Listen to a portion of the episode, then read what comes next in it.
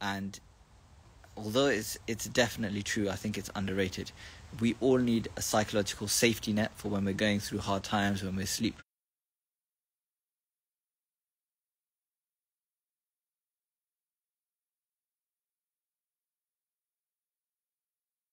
deprived, when we're challenged, and that comes from our community, that comes from the people around us.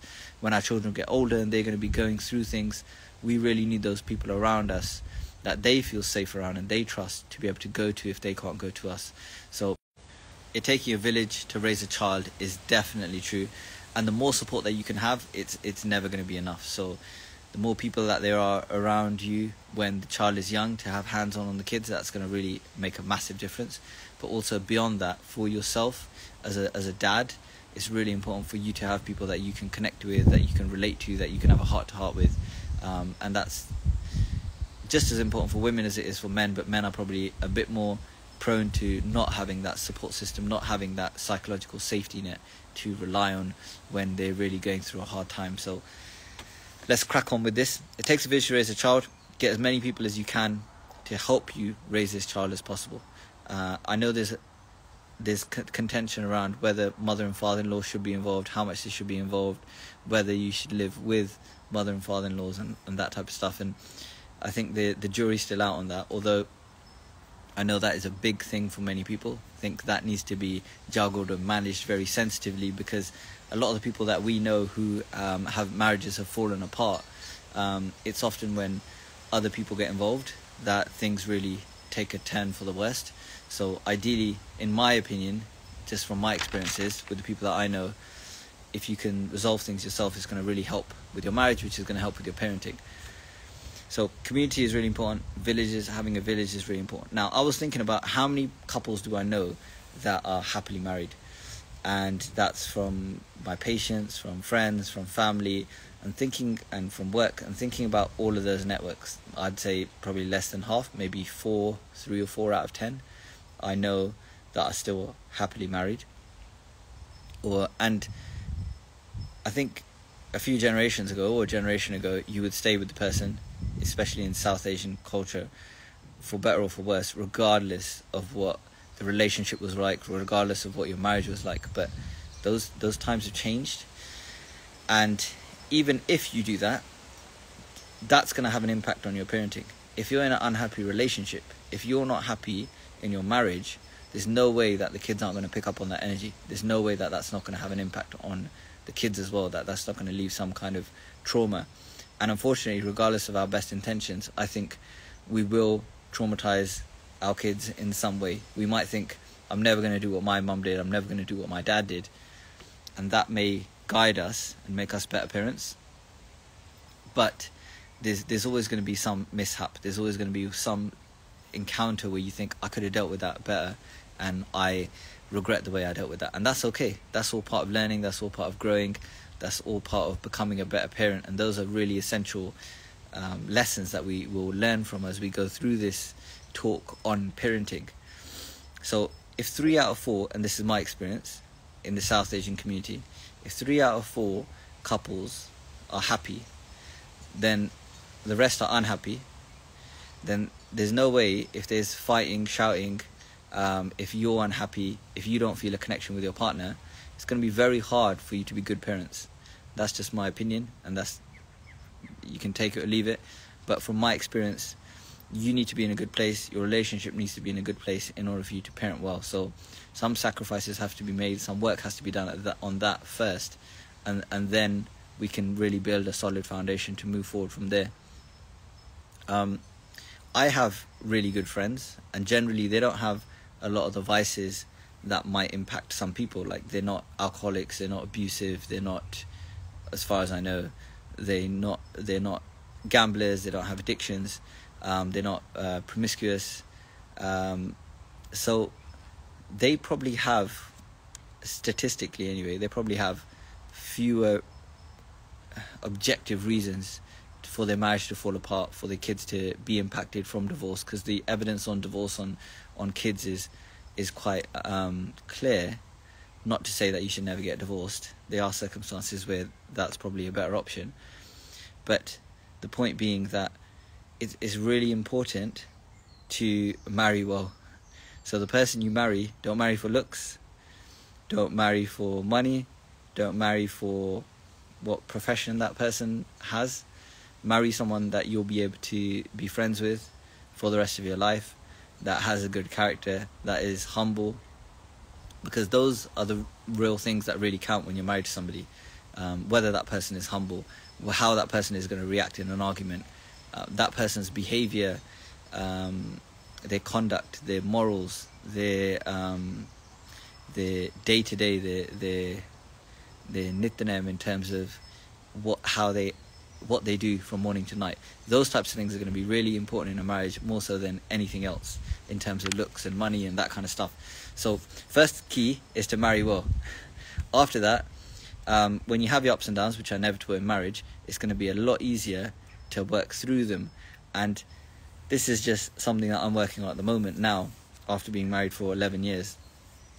I try not to, yeah, me and Darshan very rarely argue. And so that's a blessing because that wasn't always the case.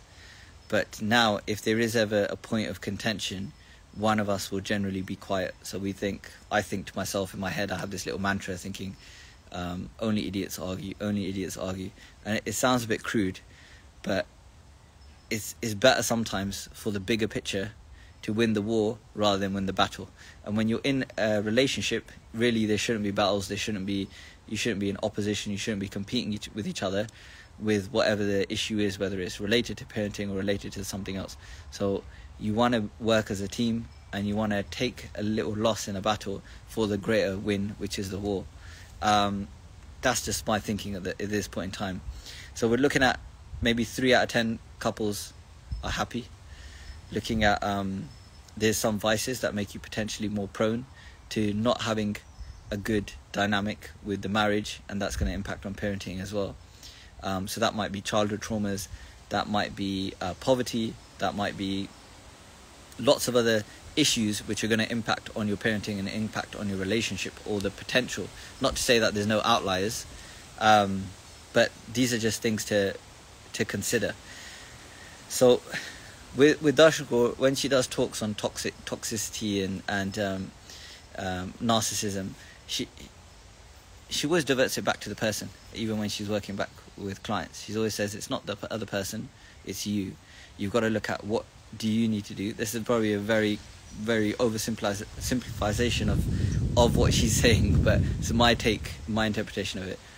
And if you're in a really good place, you're going to be patient, you're going to be humble, you're going to be resourceful, you're going to find ways to deal with things, you're going to have uh, your reactions are going to be more positive. So the key here is working on yourself. And if working on yourself means you have a better marriage, you have a better um, parenting, then that's that's definitely worth it. So, what are the areas that you need to work on, or I need to work on? So, there's mental, emotional, spiritual, and physical. And we could probably do a whole talk on these areas because they're so broad. But if we take a little bit of a whistle stop tour around these, around your own well being, the first one I've got down is is mental. And we talked about the book Noise, about the Nobel Prize winner, and how he looked at research and how your emotions affect your reactions. Which sounds obvious enough, but in things that it really shouldn't affect your reactions with, it does. Even in, we talked about the examples of judges and judges making harsher sentencings on days when their football team has lost. Um, and again, this is this is well researched phenomenon. So check out the book, book Noise if you're if you want to learn more. But the point being that you need to be in a really good mental state in order for you to deal with your kids effectively, for you not to lash out on them or to have reactions that you don't want to have and then you regret, or that potentially have um, a long term impact on your kids. So, I'll give you one example. My, my um, yeah, well, actually, I will, but there's, there's times when we all as parents do things that we re- re- regret and we think actually that that wasn't the best way to have responded. And kids remember this stuff. They remember that time you you shouted at them about x y or z. And in the bigger picture it's really not worth it. So how can we maintain our mental health? How can we do better? So you might have some ideas. I appreciate your input. But thinking about it for me personally is having downtime. Um, it links in with some of the other stuff like making sure i'm exercising making sure i'm doing my simran um, things that give me peace, things that give me a bit of keep me centered, so I'm not like a yo-yo. My emotions and behaviors aren't all o- all over the place. So that's some considerations there around mentor, but also having that community, having that psychological safety net. Having there's a there's a dad I called earlier because it's just nice to have a chat, even if it's about nothing, with other dads. You can feel like you have a connection there, and that's really important. Something that women probably do a bit better than men do, um, stereotypically. But th- that connection is really important for, for good mental health. Um, emotional, again, it comes down to community, having other dads, having other parents that you can have an open conversation with and say, I'm really struggling with this. And they might, it might just be normalizing it and say, actually, you know what, that is a really challenging phase. I was speaking to a dad, another dad earlier today, and he was saying how it's so full on. Uh, and I'm a little bit later in the journey, and I was saying how once the kid turns four, it gets a lot easier because you don't have to feed them, you don't have to they can get dressed themselves, they can they can wash their own bums. Little things like that, which sounds silly, but when when they're really young, it is a lot of hands-on. It is really full on. At the stage that my kids are right now, they, they're fairly independent and they're joy to be around. So parenting is a journey which does change throughout the phases and this live might not be valid some of the things i say in this because it's more focused around the journey that i'm on at the moment which is my kids are between the ages of say four and well, got a new one on the way, which will be a newborn. But so it'll be newborn, zero days to you know seven years. Um, teenaging, managing teenagers is going to be a completely different set of issues. But hopefully, some of these, some of these pieces of, of nuggets of advice will be universal. So we've got community, and in that I've got training. So for me, going to a martial arts club, that kind of community of being around guys seems to be really cathartic for me. It makes me feel my best self. And I was reading up on Sparta, and the Spartan warriors, they would spend all the time training with men, and they would only visit their wives in the night, and they would have to be back in the barracks by morning. So, some this is an example of one community. It was the males spent time with the males, the females spent time with the females, and now I feel like we've we've lost that to I feel like the pendulum swung the completely opposite way. I feel like we we're being demasculinated in a way. Um, we are not training as much as we should, or as much as we have done in the past. We don't have as many men around us to have that community, that support, that that safety net. So, for me, the psychological safety net comes from training. It comes from having that Brazilian Jiu-Jitsu club with people who have a good vibe and good energy. And I might not talk to them about issues I'm going through, but just having that group of good really helps me personally. So I've got training down in um, community and under emotional health. I've got friends. Um, I'm fortunate to have the same friends I've had for a long period of time, but might be community groups, anyone that you can connect with really. Doesn't necessarily have to be someone you're going to tell your whole life story to, but just you know work colleagues, whoever it is that you can feel that you can have a connection with and open up with. Um, Sangat is a, is a big one as well. Just being in Kirtan, sitting in Sangat. I think that's a very cathartic process as well. Um, and for those who don't maybe have access to as many of those resources, counseling is, is something that has helped a lot of people as well. Um, spiritual, I've got emotional, I've got Simran, which if you do Simran um, the way I have experienced in the past, which is to do it loud so your attention is focused on the sound, um, that can be a really, really, it can be like a very spiritual process, but it can be like having a having a bath. Your mind just feels washed and clean and clear, and it's easier to then deal with the day. Your resilience is higher, your temperament is better. So practically, and it doesn't take a long time, as long as your mind is attached to the sound, as long as your focus is on the meditation, as long as it's it's purposeful practice. I found that it doesn't take much. You don't need the minimal viable dose is actually quite small five, ten minutes, anything will have a significant impact to counteract the the kind of stress and strain of daily life, social media, all these negative inputs that are coming through to us, um, the stress and strain of getting our kids ready for a certain time, getting them to school, getting them from here to there, being a being a taxi cab. So all of these things are all of these things are strain, and this is going to help us build our resilience. So Simran is one. Sehaj Path, uh, Gurbani Vichar, I think is a really uh, important one as well because I think that those lofty thoughts that we, we read in Gurbani, it changes our thinking. It it gives us a different perspective, and it's it's it's amazing how sometimes you might be going through something and you read the translations of a shabad and that shabad is related to what you're going through at that period of time it hits you and it helps you through that scenario. And to have that accessible regardless of gender age uh, education level income level um, socio-economic group whatever you whatever circumstance you're in physical ability um, disability rather whatever situation you're in you have that access to Gurbani that can help you through that and there's lots of now there's lots of resources out there. There's things like um, basics we do translations. There's there's lots of access to being able to understand Gurbani now. There's no there's no real excuse to go to the Gurdwara and not take something away because um, we have everything at the, at the, tip of our fingertips now.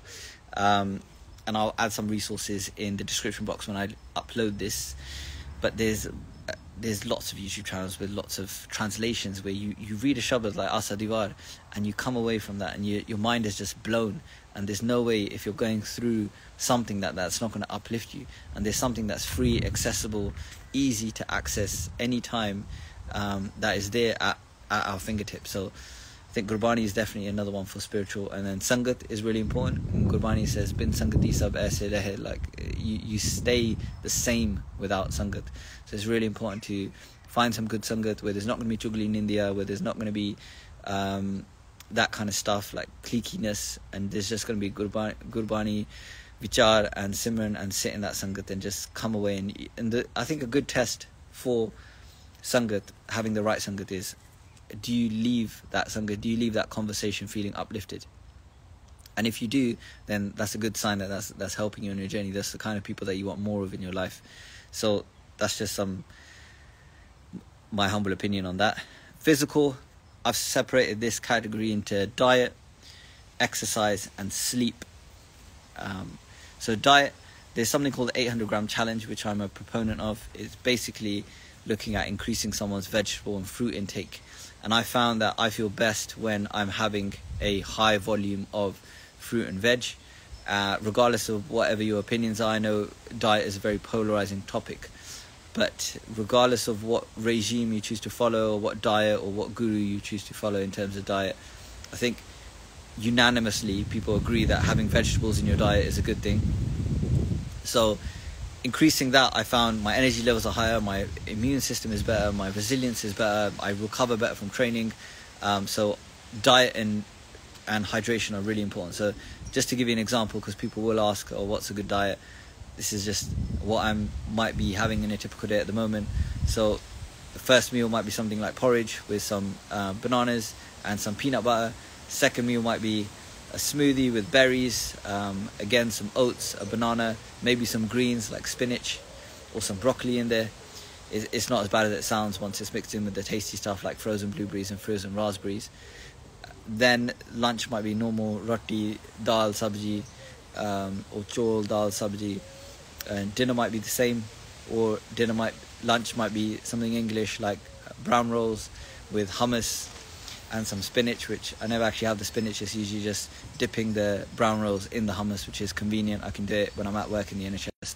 You've got to find what's right with you with diet, but it's an example of a way to get probably 600 grams just from the smoothie, and then other bits like the the sabji will be a little bit. You could have a, a salad with your food as well, but having that high volume um, does lots of things. One, it's great for your gut, gut bacteria and your gut flora, which there's lots of evidence behind around mental health, around physical health, around immunity, um, and and so gut flora is the the modern kind of innovation in in health sciences, uh, and a lot of research being put into that area. The the second thing it will do is there's research on volume of food intake. So what they find is if you're eating ten pizzas versus if you're eating five pizzas plus a huge salad, the volume of food tends to be consistent regardless of the composition. So if you can fill yourself up with good stuff, then you not only get the nutrient dense good stuff out of the food, but you also end up eating less of the bad stuff. There's a whole another topic on diet.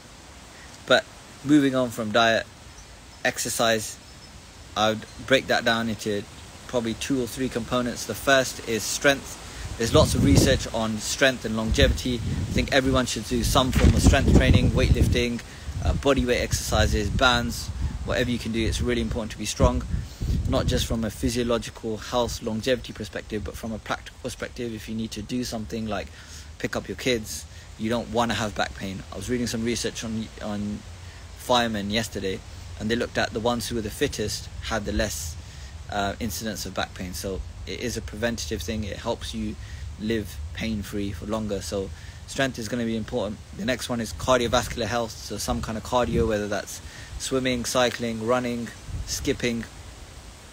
There's some evidence to suggest that people who do moderate form cardio have more grit. They're more used to doing hard things for a sustainable period of time. So if you're in a demanding profession, you've got a demanding home life, then doing some form of steady state cardio will potentially have some impact on your resilience, on your grit, um, which is going to be a real boon when you're looking at parenting. And then the next one is probably mobility. I find that if you're trying to sit for Path, if you're trying to sit for Simran, if you're trying to sit at work, mobility does get impacted, especially as we age, we get stiffer. So spending a few minutes in a deep squat every day, doing a, a forward bend to release the hamstrings, um, doing a ha- good deep hamstring stretch really helps to prevent things like back pain, but also really helps with um, keeping our mobility higher so we're more able to do the exercises that we want to do when we get onto the strength training without injury or without developing things like knots in the shoulders. Also makes us more bodily aware, which is a boon when we're looking at preventing musculoskeletal disorders. So moving on from that, next thing is is sleep, and in that category I put reading. Sleep is or lack of sleep is an epidemic at the moment. We spend more time in the Western world on our phones and on our computers than we do sleeping, and there's lots of things that happen when we sleep which are essential parts of, of health. Things like um, lack of sleep can increase our risk of cancer by uh, two times, uh, double our risk of cancer. It affects our immunity. It affects our risk of getting things like um, C19, which uh, without this don't want to go into without this video getting blocked. So helps with immunity, helps with lots of different types of um, things that are happening in the body. Helps with detoxing the brain. Helps with um, defragmentization of, of like the computer. You used to have the fragmentization softwares that would put everything together so everything works better. Works with memory consolidation. Um, works with creativity. Every kind of beneficial process you can imagine that your body does is impacted by sleep. So the next logical question is how much sleep do you require? And the evidence, the majority of the evidence shows it's around between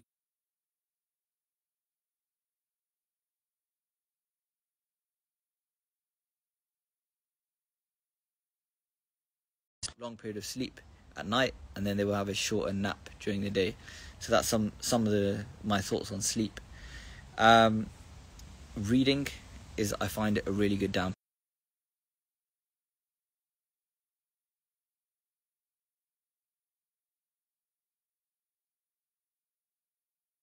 time as well. So if you're u- using a phone, it tends to stimulate you, whether it's the light in the phone or whether it's generally the excitement of what you're watching. Um, and that isn't necessarily the, the state we need to get into when we're sleeping.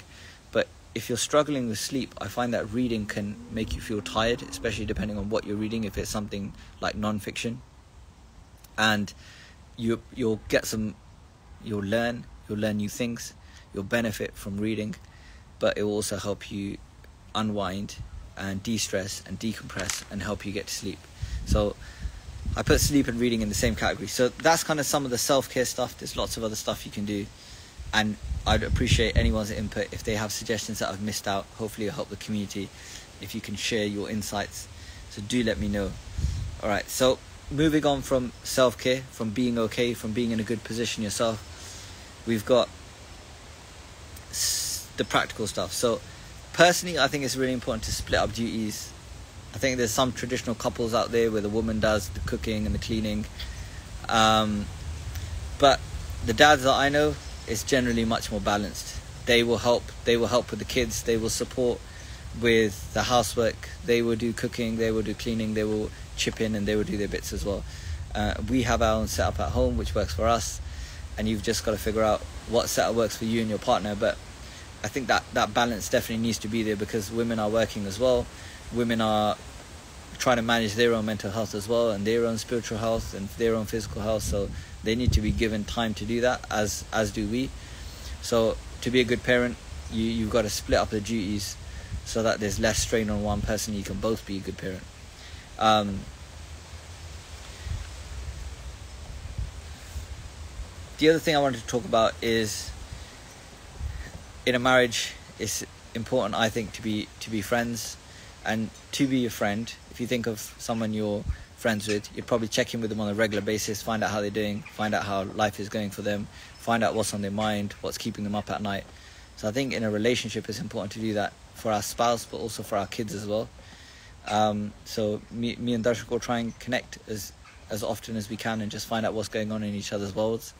And I, I think that's helped us and I, I would highly recommend that for anyone in a relationship whether you're a parent or not just having that opportunity to remember to message your spouse every day, ask them how they are, how things are going for them, what's catching up with them in person, keeping eye contact, not being on your phone, and just just having a few minutes to reconnect.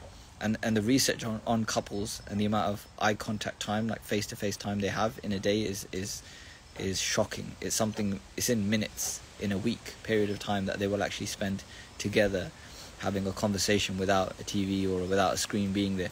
So that's going to be really important, and I think that that habit then impacts our interaction with our kids as well.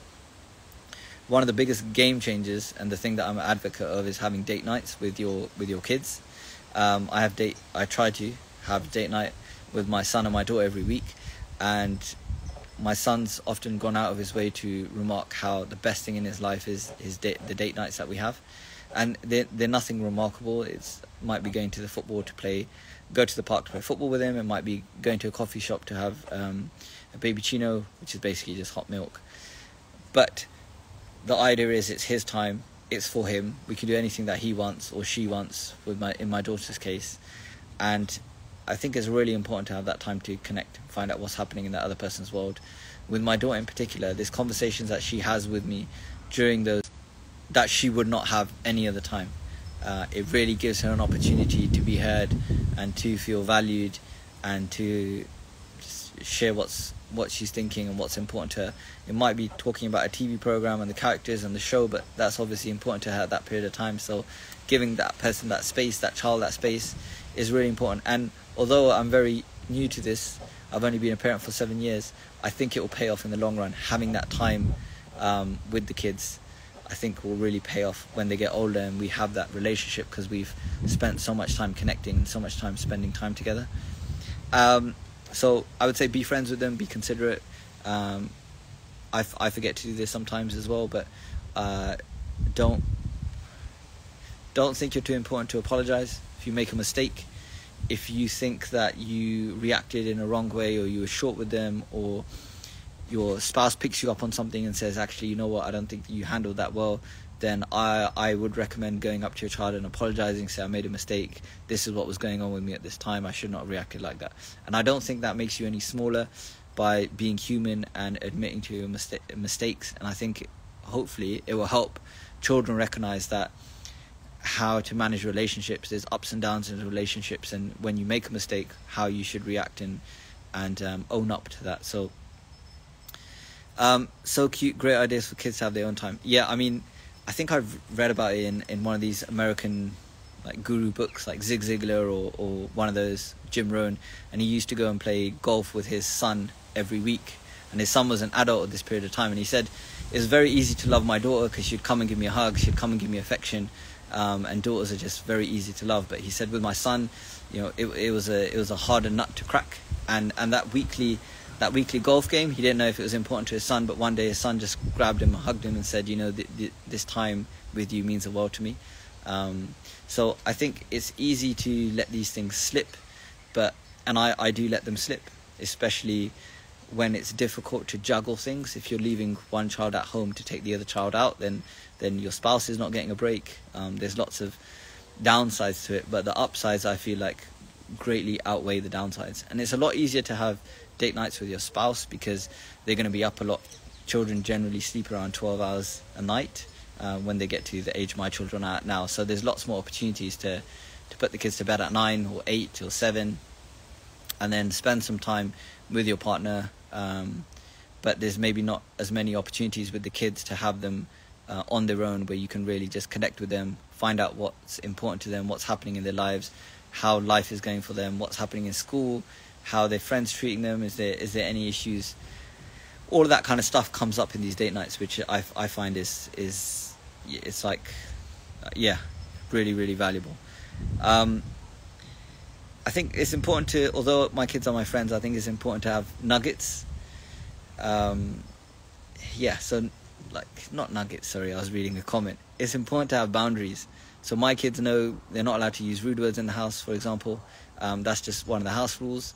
And although we're friends, and although we will admit when we make faults with each other, and we will apologize, and we will work on our relationship, and we have ups and downs in our relationship, and most of the time it's all fun and games. It's it's really important to just have those boundaries. We do not we do not like hit our parents. We do not. Hopefully, we don't hit each other um, in terms of the kids, although they do sometimes.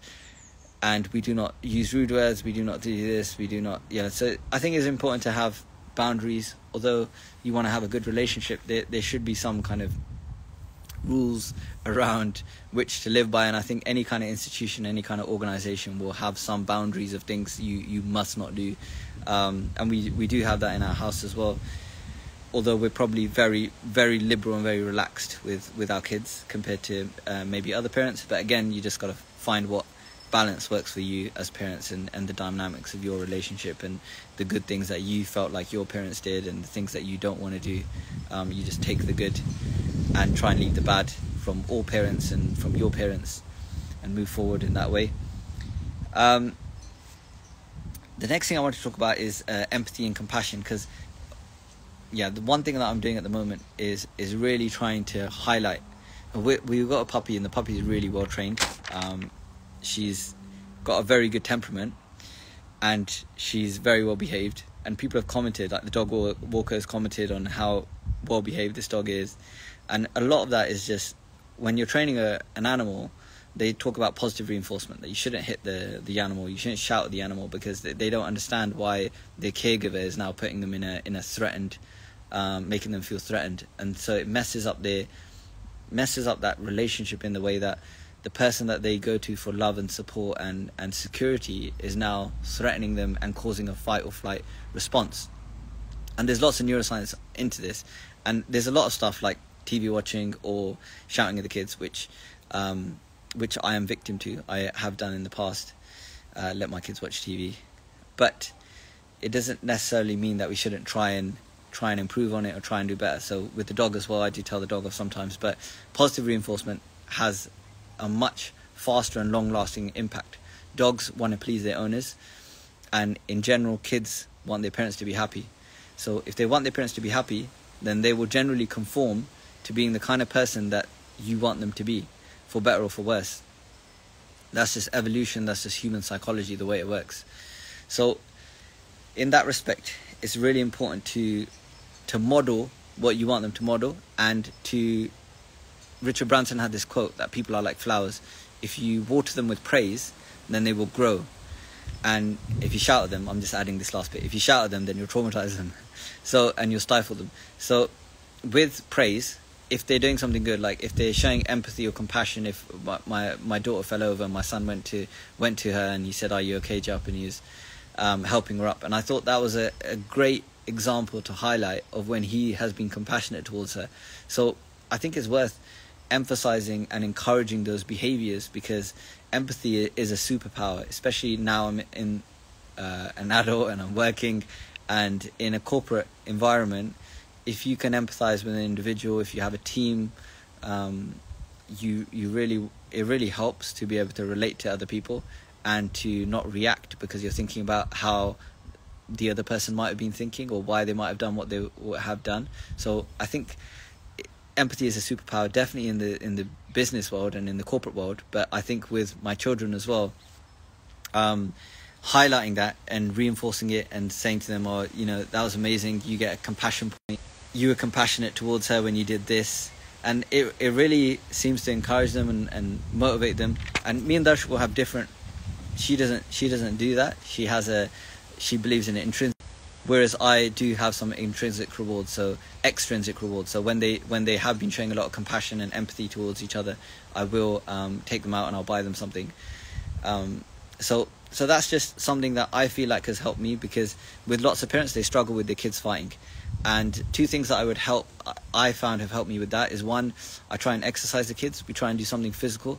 I call it um, having the heebie-jeebies, and I have I have a son, so my son generally has more heebie-jeebies than my daughter but he, they get this restless energy and anxiety and, and, and kind of like they they have to just get it out um, otherwise they'll bounce off the walls. And i have that myself to a lesser degree and i have to train every day. So with my kids i try and get them to do something. It might just be walking the dog in the park. It might just be running around in the garden. Um, it might be going to wrestling. It might be doing some other kind of sport. But i feel like being physical is really important. From an evolution perspective, it's very important. The human brain only developed from a, from a scientific point of view because of movement. So most of real estate in the brain is is because of and for movement. Um, so that's why we're not a single cell organism. But without digressing too much, the the point is that that really helps them. The second thing that encouraging empathy really helps them, and in terms of stop stop fighting and and being nice to each other and looking after each other. So that that's just something that I've found has helped us. The two things that have helped us with the kids at this phase in life that they're in at the moment. I don't know how long that will last. Um, it wouldn't work with babies because obviously they don't understand the concepts of, of compassion and empathy, but um, and kindness. But but that's that's what's helping us at the moment. So hopefully it'll help some parents out there. Um, there's a lot of things that I've learned from leadership in in the work world, which have helped me in with the kids and listening to well i was looking up this book called zen parenting and i've read the danish way of parenting. So i'm i feel like if you struggle with anything in life if you read uh, books on the on the topic you can take nuggets from those books and you can try and implement them and see what works for you disregard what doesn't and it, it helps you grow. So that's part of what we're going to get onto next. But with with leadership, a lot of things have helped me in the house as well. So one of the things I talk about in leadership is if you're going to reprimand somebody, you shouldn't do it in public because you you you really impact the person's um, self-image. So if I'm going to talk to one of the kids and tell them off, I try and have them one to one. I try and have eye contact with them. I try and look at them and I try and be on eye level with them and I try and talk to them about what happened and how it made me feel and how it might have made the other person feel. So I don't. What I try not to do and what I recommend trying not to do is labeling the child. You're naughty. You always do this. You're like this. Why do you always do that? I don't think that's very healthy for anyone's self-image. Eh, as even as an adult, a self-assured adult, I think if my wife said to me, "Why do you always do this? You're like this," I don't think it would be very beneficial for me either. It's not going to help me. So, if you're going to reprimand, they, they do it in private. Um, have that conversation have that connection, and then move on from it. Let it go. You don't want to bring something up that happened a long time ago. You want to allow the child to make mistakes, learn from his mistakes, and grow from it. And they're not going to do that if you keep bringing up the same mistakes. Um, the, the second thing, and this is the same with adults. The the second thing I find uh, from leadership is they they talk about praising in public. So people really live up to the labels you give them. If you say this person is a saint, this person is such a kind person. This person is so compassionate. This person is so loving. This person is always thinks about other people before themselves. If you as a child heard your parents say that about you in public in front of other people, what would it do to your self-image? You you you have to then live up to that image. So I think it goes along the lines of encouraging people and praising to allow somebody to grow in the right direction. So for me, if I'm if I want to talk to my daughter's really smart, so I say that to anyone who who's willing to listen, and and she lives up to that. Every time she comes home from work, she'll just decide to do more work. We never ask her to, but she has this self-image that I'm really smart, I'm really studious, I'm really academic, and and out of choice, she she wants to maintain that self-image. So she acts in accordance with that. Her behaviors reflect that. So. Um, labeling is really powerful, whether it's negative or positive. So just yeah, it's something to be mindful of the labels that you put on people, especially kids, because their brains are so malleable. They're so susceptible to to praise or to um, your reprimand. Um, so moving on from that, the other the other thing they talk about in the corporate world is about arrogance and complacency. So if you look at there's a book called Built to Last and, and Good to Great, and they look at the top 100 companies like Coca Cola, um, all these other ones that were around right now, and out of those top 100 companies, only four of them still exist. However many years later, uh, 30, 40, 50 years later, from when the book was written, and and the key there is that the the reasons behind why they failed, like blockbusters for example, was was the gist of it is complacency, where they think this has worked so it will always work, and arrogance, where they think we've done so well, we know what we're doing. Blueberry, BlackBerry was another example. They thought the, they laughed at the iPhone when it was released, um, and now the the company pretty much doesn't exist. They had something like seventy or percent market share. Now they have something like single digit market share, which is which is insane because of what reason? Arrogance and, and, and complacency. So i think it's easy to to to translate the stuff that we learn in leadership to kids and we should do that.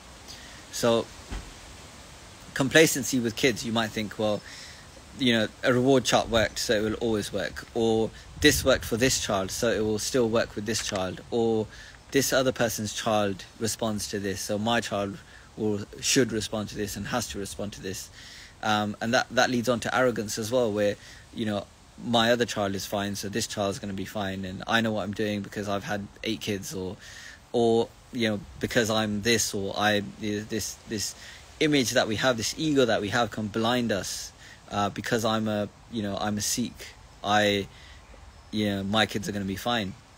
Or because of whatever reason it is because i'm amritdhari i'm not going to have some of the, these issues or whatever it might be it's really important to recognize that the arrogance is was the killer of these top 100 companies in the world, and it will be the killer of us as well. Um, arrogance is it blinds us to what's in front of us, and it allows us to not be nimble and not make changes when they're needed, and react in a way which is detrimental. And with kids, we don't really get multiple chances at it. You you have that kid for their for their for their infancy and, and childhood and adolescence. And it's important our interactions with them are going to have an impact on them for life. It's going to potentially change their direction in life. So it's important to have that awareness that we don't know it all. And brings me to my next point which again is from the world of the corporate world which is around learning from feedback. So in the corporate world when, i was teaching in the corporate world um, we would get feedback from each session and it might be you know he's boring or he talks too slow, he talks too fast, that type of thing. And then you implement it in your next session and you grow from it. And I think I think we don't do that with kids. I don't. I don't ask my kids enough, you know, how did that make you feel or how do you think I can better respond to this or how do you think I could be a better parent or you know, what's going on for you and if something that I'm doing is upsetting you, then what could I do differently? And the kid might not know the answer, right? Like there's that old quote which is attributed to Henry Ford, Ford, Ford, where he was asked. He said, "If I if I built the kind of um, car people wanted, I would have just built a faster horse and cart. But actually, he wouldn't have built the car. So it's it's really important to to use your own judgment as well in terms of what's right, what's safe. But it's also really important to be humble and to learn from lessons. You might have had an interaction with a kid and you were really tired, and you think, "Well, I snapped at that kid." because I was really tired, next time what can I do differently? All right, next time I'm going to try and go sleep half an hour earlier so I'm a bit more well rested so my I'm not so snappy in the morning. It's these little things, but really writing them down and uh, in a tangible way is going to help us make better use of the lessons that come to us in abundance every single day and and to learn from feedback. There's another book called Outliers which is written by a very famous author called Malcolm Gladwell, and he, he made famous this 10,000 hour rule, where he looked at elite performers in pianists and, and sports people, and what he found was they had 10,000 hours. And there's been lots of books gone on to refute his his theory, but essentially the main argument against it is that it's not 10,000 hours of practice. I've probably watched 10,000 hours of TV. It doesn't make me a, a expert of TV watching or a connoisseur of TV watching um, you have deliberate practice. So you could spend, and here's a real life example. I used the app Duolingo to learn Spanish, and then I spent a couple of months on it. I went to Spain, and I learnt zero practical Spanish. I knew how to say egg, and I knew how to say a few other random words like sun and um, car, but in day-to-day conversation, it didn't help me. Whereas there's a Spanish lecturer who works at my workplace, and if I had just had probably one private lesson with her, I would, probably would have learnt enough to get me through that holiday and ask how do you get from here to there you know thank you very much how much does this cost basic phrases and that she would have given me live feedback on how my pronunciation pronunciation was, where I was going wrong, um, errors that I was making in my judgment. So, thanks a lot, Gagan. I really appreciate it. So, deliberate practice is very different from just going through the motions. And as with parenting, we can take the same lessons. If we want to be good parents, the same as if you want to be a good footballer, you, you you've got to play a lot of football but you've also got to work on your weaknesses. You've got to think, okay, well, I'm I'm getting tackled a lot, so my ball control is really poor. Um, I I don't know much about football, so um, excuse me here, but whatever areas my stamina is not, I get tired too quickly, so I'm going to do a lot more. I've got to put in some cardio sessions. The same with same with having kids. So you think, well, I towards the evening I get really snappy with them, so I've got to put some kind of routine in place to help me so I'm in a better position, or they are a bit more tired towards the evening, so they're not so hyper. Um, these are just small examples, but we we have to as individuals, one, be very careful of complacency and and arrogance, and two, we have to have feedback and we have to learn from it. We have to implement it on a day to day basis. This is an ongoing journey. No one's ever going to be a good parent. They're going to be a good parent for that day, but tomorrow's a new day and they've got to try again. They've got to work on them themselves again, um, and it is a very hard journey. But the happiest moments of my life have been moments with my kids. So it's it's something that I would I wouldn't give up for the world, um, and you know I would die for my kids. But it also, in the same vein, it takes work to be good at it or to do a decent job at it. Um, so I really appreciate you guys listening in for the last hour and I really appreciate everyone's thoughts because this is just my very narrow experience from having you know, two kids, soon to be three kids, and my kids are young, so I don't have full life experience as some of you guys do. So I'd really appreciate um, your comments. Really appreciate you DMing me, um, leaving a comment. It'll be uploaded. This video will be uploaded on all platforms, so all audio platforms um, like Audible, for example, um, iTunes, and also on YouTube. So any kind of way that you want to give me feedback, it would be really much appreciated so I can learn from your experiences and try and become a better parent. Thanks for listening.